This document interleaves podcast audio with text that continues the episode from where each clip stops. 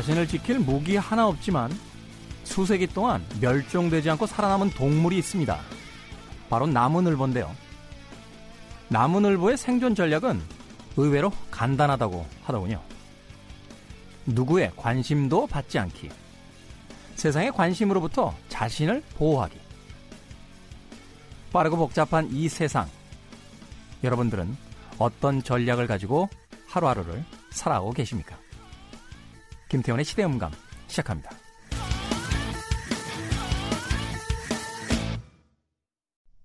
그래도 주말은 온다. 시대를 읽는 음악 감상회 시대음감 김태훈입니다. 나무늘보의 이야기로 오늘 시작했습니다. 우리가 흔히 게으름의 대명사로 알고 있는 동물이 나무늘보잖아요. 최근에 인사이트에서 나온 기사를 보니까요. 어, 재미있는 사실이 여러 가지 있더군요. 최근에 과학 전문 매체 phys.org 여기서 발표한 바에 따르면 나무늘보의 독특한 생존 전략이 소개가 됐습니다. 하루 18시간을 잔답니다. 18시간이면은 인생의 거의 3분의 2 이상을 자면서 가는 거잖아요. 예? 그러니까 나무늘보는 100년을 살아봐야 실제 산 거는 한 30년 되는 거예요. 그렇죠? 지능이 그렇게 높지 않은 나무늘보는 하루에 18시간 정도 나무 위에서 잠을 자는데요. 이외에 깨어있는 6시간 정도에서 이동하는 거리, 그러니까 활동하는 거리, 그러니까 직선으로 걸어가는 게 아니고요. 뭐 제자리를 뱅뱅 돌더라도 그 거리를 다 합치면 900m 정도가 된답니다. 900m. 6시간 동안 깨어 있는데 우리가 1시간 동안 당구를 쳐도요. 당구 배를 돌아다니면 1km 이상 걷는다라고 하는 건데 6시간 동안 깨어 있어도 900m 정도밖에는 움직이질 않고요. 이 움직임이 느린 이유는 이렇게 움직이지 않다 보니까 근육량이 많지 않답니다. 그래서 먹는 양도 그렇게 많지 않은데 그러다 보니까 이 배변도 일주일에 딱 한 번 한다고 그래요. 요 때만 유일하게 나무에서 내려온답니다. 아, 더 재밌는 건 짝짓기를 할 때 필요한 시간이요. 약 5초에서 10초 정도인데 이것도 귀찮아서 어, 평생 독신으로 사는 나무늘보가 많답니다. 아, 대박인데요, 나무늘보. 야, 그런데 이 나무늘보의 생존법이 새로운 생존 전략으로 굉장히 각광을 받고 있다는 건 아무런 다른 사물에도 또는 다른 동물에도 관심이 없고 또한 자신조차 누군가에게 그렇게 관심받고 싶어 하지 않기 때문이다. 라고 인사이트는 이야기하고 있습니다. 이 사연을 접한 누리꾼들이 다음 생에는 나무늘보로 태어나고 싶다라는 댓글을 기사에다 달고 있다고 합니다. 어떠십니까, 여러분들? 네. 이렇게 복잡한 세상을 살아가다 보면 또 누군가의 관심을 끊임없이 받아야 되고 또 그 관심 속에 있어야지만 살아남는 것이다라고 생각하는 현대인들에게 나무늘보가 전해주는 이야기는 색다른 이야기를 넘어서서 뭔가 좀 생각을 하게 만드는 그런 이야기가 아닌가 아, 생각이 됐습니다. 우린 왜 끊임없이 무엇인가 아, 자신들에 관한 소식을 생산해내잖아요. 정치인들 사이에서 오래된 이야기 중에 부고 기사 빼놓고는 모든 기사는 다 좋다라고 하는 이해가 있기도 하고요. 대표적인 정치인인 미국의 대통령인 트럼프 같은 경우는 하루 평균 트윗하는 숫자가요. 10개 이상이 넘는다라고 그래요. 횟수가. 그러니까 세계 평화를 위해서 전략 안보 회의를 끝내자마자 자, 그러면 어느 지역에 우리가 미사일을 배치하기로 합시다. 그리고 잠시 어, 5분간 휴식하겠습니다. 그리고 남들은 화장실 가고 커피 마시러 가는 시간에 거의 트윗하는 거예요. 우리가 어느 지역에다가 미사일을 배치하기로 했다. 그래서 미국의 많은 기자들이 뭐 미국뿐만이 아니겠습니다만 실제로 백악관 대변인이 어떤 발표를 하는 걸 기다리는 것보다 이 트럼프 대통령의 트윗을 보고 기사를 쓰는 경우가 많다 하는 이야기를 하기도 했다는 겁니다. 뭐 이런 이야기만 있는 것이 아니죠. 우리 주변에도 보면 끊임없이 구독자 수를 올리기 위해서 어, 자극적인 검색어를 올리고 또 하루의 일상 눈 떠서 자신의 그 발꼬락 사진을 찍는 것부터 시작해서 먹는 음식 돌아다니는 공간 사람들과의 어떤 이야기들까지도 사진과 동영상을 찍어서 어, 끊임없이 올립니다. 그리고 그것을 통해서 자신의 어떤 삶을 확인하는 방식들이 이제는 뭐 화제도 되지 않을 만큼 일반적인 방식들이 됐는데 나무늘보가 전해주는 생존법 음, 한 번쯤은 좀 생각해 볼 만한 음, 그런 생존법이 아닌가 아, 하는 생각이 듭니다.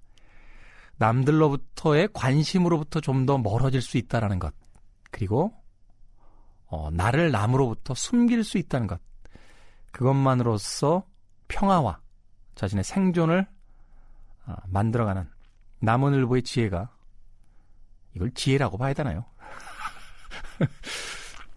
지혜라는 것도 그렇죠. 전 시대에는 어, 아무것도 아니었는데 시대가 바뀌면 지혜로운 어, 사람이 되거나 그것이 시대의 지혜가 되는 경우가 있는데 나무늘보의 애가 바로 그런 지혜가 아닌가 하는 생각이 들었습니다. 제가요 최근에 텔레비전 많이 안 합니다. 불러주지도 않고요 옛날만큼 또 불러주는 프로도 제가 이렇게 하고 싶은 프로가 별로 많지 않다 보니까 텔레비전을 한 1년 정도 음, 많이 안 했어요. 그러다 보니까 이 젊은 분들은 저를 잘 모르고요. 얼굴을 봐도. 나이 드신 분들도 긴가민가 하시는 분들이 굉장히 많아졌습니다. 그러니까 텔레비전을 많이 안 하다 보니까 그 돈을 많이 못 벌었어요. 좀 가난해졌거든요. 그래서 예전보다 택시 타는 횟수를 좀 줄이고 지하철을 많이 타기 시작했는데 이게 장단점이 있습니다. 어, 출퇴근 시간에 걸려서 조금 힘들 때도 있긴 있습니다만 텔레비전을 많이 안 하니까 알아보는 사람이 없어요. 그래서 지하철 안에서 혼자 동영상도 보고 어, 음악도 듣고 또 여러 사람들을 이렇게 물끄러미 쳐다보면서 시간을 보낼 때가 있는데 남들의 관심으로부터 좀 멀어지자 어, 저를 숨기기 쉬워졌고 그러자 사는 것도 예전에 비해서 좀 여유로워진 게 아닌가 하는 생각이 들었습니다. 자, 그래도 주말은 온다. 시대를 읽는 음악 감상의 시대 음감. 우리들이 사는 이야기들을 색다른 시선과 음악으로 풀어봅니다. 아, 토요일 1, 2부 진행이 되고요. 일요일에는 3, 4부가 이어집니다. 어, 낮 2시 5분에 아, 첫 번째 본방이 나가고요. 재방은 밤 10시 5분에 나갑니다. 하루에 두 번 네, 방송이 됩니다. 매주 주말에는 라디오로 들으시면 되고요. 평일에는 다시 듣기와 팟캐스트를 사용하시면 됩니다. 팟캐스트는 무삭제 감독판이 나갑니다. 예, director's cut이라고요. 어, 거의 삭제되지 않은 방송 시간 때문에 어, 아쉽게 어, 날아간 부분까지 다 살려서 내보냅니다. 아이튠스, 팟빵, 팟티, 네이버 오디오 클립, 구글 플레이어 등에서 들으실 수 있습니다. 자, 여러분들의 다양한 이야기도 음, 기다리고 있습니다. 댓글과 청취 소감 남겨주시길 부탁드리겠습니다. 세상의 관심과 성공으로부터 멀어진 오직 파도를 타려고 하와이로 달려간 서퍼의 음악 준비했습니다. 잭 존스입니다. You and Your Heart.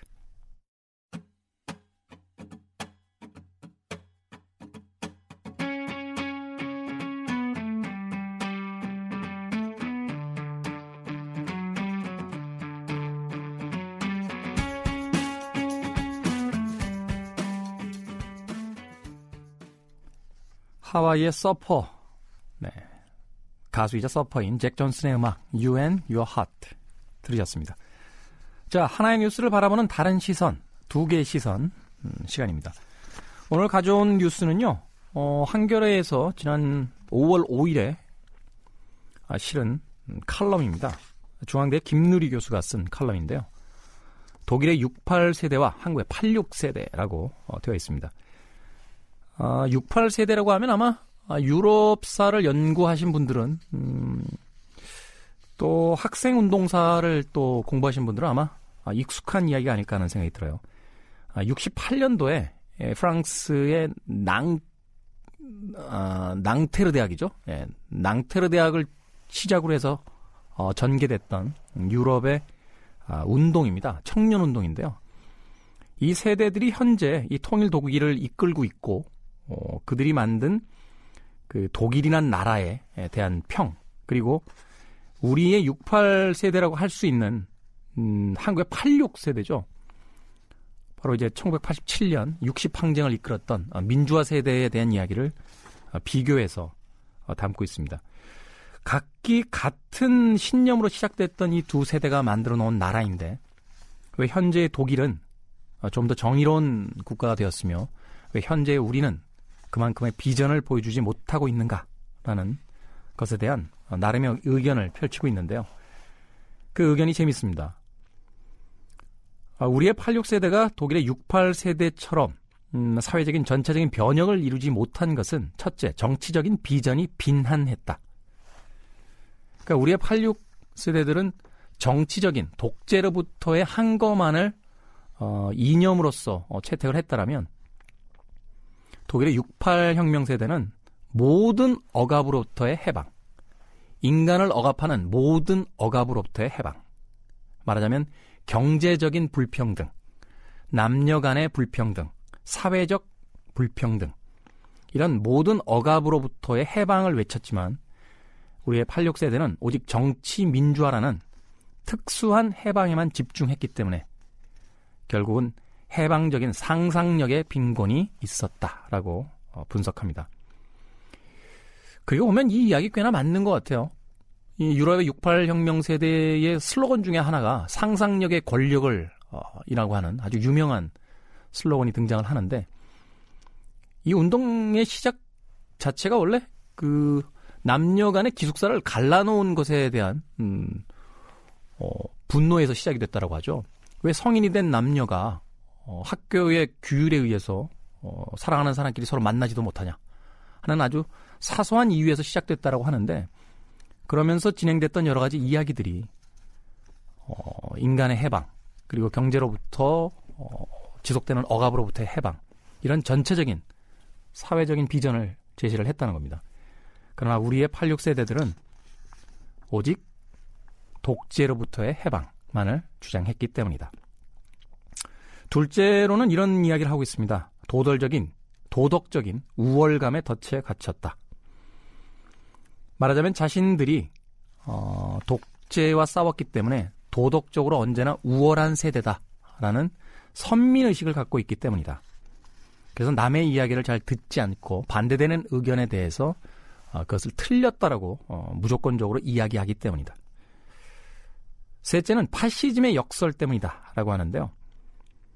브레이트의 이야기를 인용하고 있습니다. 파시즘이 남긴 최악의 유산은 파시즘과 싸운 자들의 내면에 파시즘을 남기고 사라진다는 사실이다. 86세대는 밖으로는 파시즘과 싸우면서 안으로는 파시즘을 키웠다. 이것이 오늘날 회자되는 꼰대론의 연원이다. 라고 말합니다. 흥미롭지 않습니까? 아, 정신분석학과의 그 연구에 따르면요. 폭력적인 집안에서 길러진 아이들이 폭력적일 수 있는 가능성이 더 높다고 합니다. 말하자면 어떤 해결의 능력을 배우지 못했을 때 어린 시절부터 학습된 폭력을 통한 가장 간편한 방식으로서 모든 문제를 해결하려고 하는 그런 성향들이 어, 세다는 거죠. 파시즘과 싸웠기 때문에 그 파시즘의 방식을 누구보다도 잘 알고 있는 세대들이 자신들의 시대를 건설하는 데 있어서 민주적인 절차보다 오히려 그 포갑적이고 강압적인 방법들을 더 선호하고 있는 것은 아닌지 칼럼은 음, 의심하고 있는 듯 어, 보여집니다. 니체가 그런 비슷한 이야기를 했었죠. 괴물과 싸울 때는 어, 조심해야 된다. 괴물의 시면을 들여다볼 때는 들여다보는 이도 괴물이 될 수 있기 때문에 라는 이야기를 했었는데 바로 그 이야기를 어, 전하고 있는 것 같습니다. 이야기는 굉장히 인상적이네요. 저 역시 뭐 80년대 후반에 대학에 들어갔고 어 90년대에 그 청춘을 보냈고 이제 어 저희들의 세대가 사회의 이제 중심적인 세대를 이루고 있는데 항상 도덕적으로 어, 민주화 운동 세대라는 것을 그 드러내면서도 과연 우리는 얼마나 우리의 삶의 방식과 질서를 민주적으로 만들려고 노력했는가라고 생각해 본다라면 이 한겨레가 5월 5일에 에, 김누리 교수의 아, 글을 빌려서 낸 칼럼이 시사하는 바가 크지 않을까 하는 생각이 듭니다. 과거의 우월함, 음, 과거의 오름이 현재의 우월함과 오름이 될 수 없다는 걸 어, 독일의 68 혁명 세대와 비교해서 예, 들려주고 있습니다. 독재로부터의 해방뿐만이 아니라 음, 인간을 억압하는 모든 것으로부터의 해방을 부르짖었던 세대와 그렇지 않은 세대의 어, 이후에 30년이 흐른 뒤의 모습을 칼럼이 날카롭게 짚고 있네요.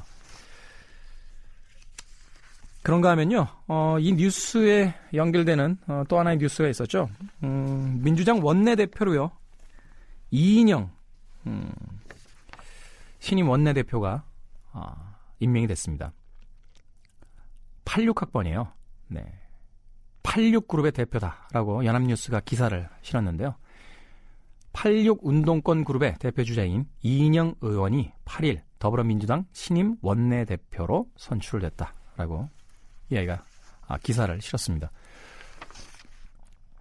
최근에 뭐 정치권에 대한 이야기야 따로 이야기를 드리지 않아도 될 것 같습니다. 아, 여야가 아주 심하게 아, 대치 상황으로 치닫고 있고 음, 동물 국회라는 신조가 등장했을 만큼 음, 대립의 앙금들이 아직까지 남아 있는데요.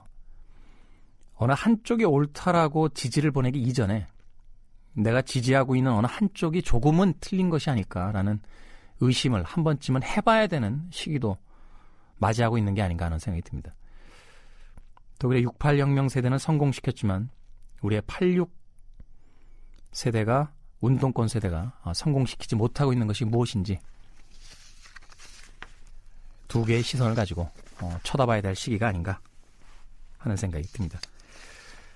자, 김태훈의 시대음감 2부에서 이어집니다.